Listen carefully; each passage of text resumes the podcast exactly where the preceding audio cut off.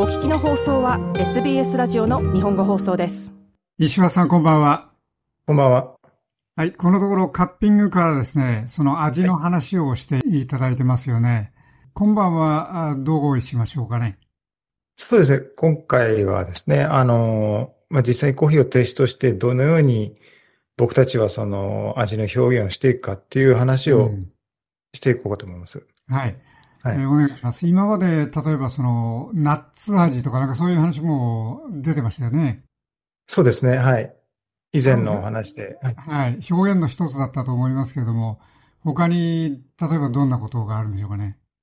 えー、っと、あとはフルーツ。特に僕が苦戦したのは、うん、あの、ドライフルーツですね。やっぱり今まで僕が生きてきた中で、そのドライフルーツを食する経験というか、あの、チャンスがなかったんで、うん、あの、メルボルンの人たちは結構、あの、コーヒーのテイスト、ワインでもそうなんですけど、表現するときに、ああ、これはアプリコット、しかもこれ乾燥したドライドアプリコットだねとか、うん、そういうふうな話をしてて、で、僕にとってみれば、その、そのドライと普通の、あの、フルーツの差が全くわからないような状態だったね、昔は。うん、はい。で、そうですね。あの、やっぱり食べないとわからないと思ったんで、いろんなところにお店に行ってやっぱ食べたりして覚えるようにしたんですけど、やっぱり、あの、食べて、実際に食べて、えー、それを、まあ、まあ、匂い嗅いだり、えー、集中して味わったりして、で、それ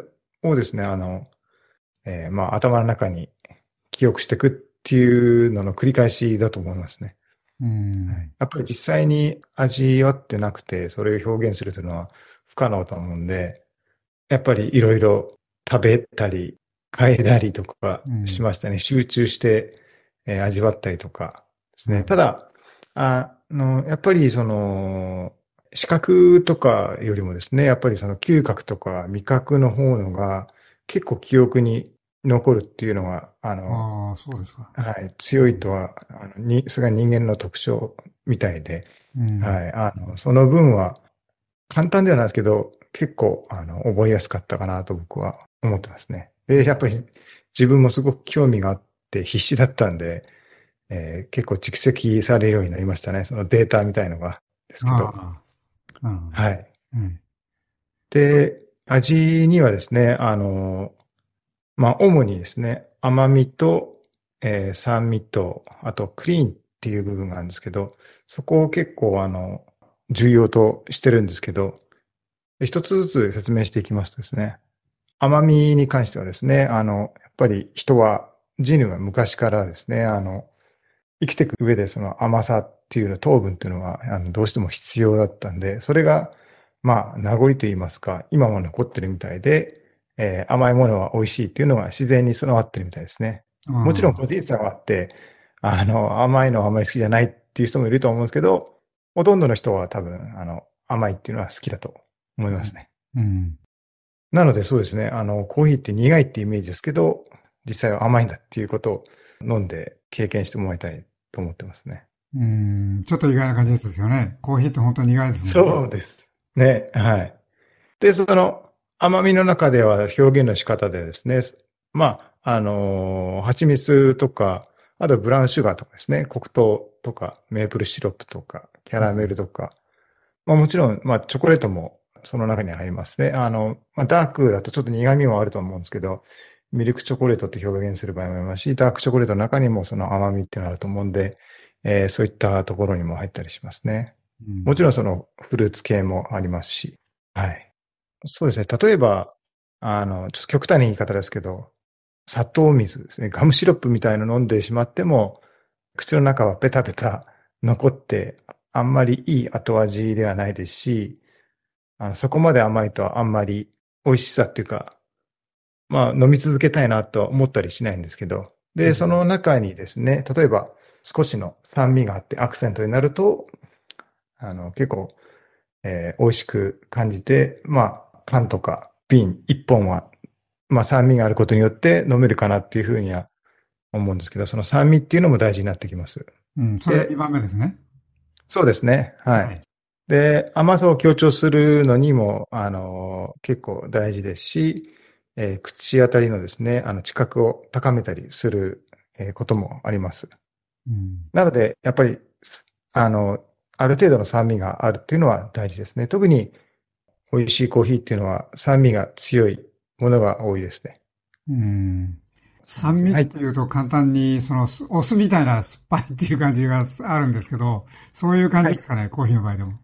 あいや、違います。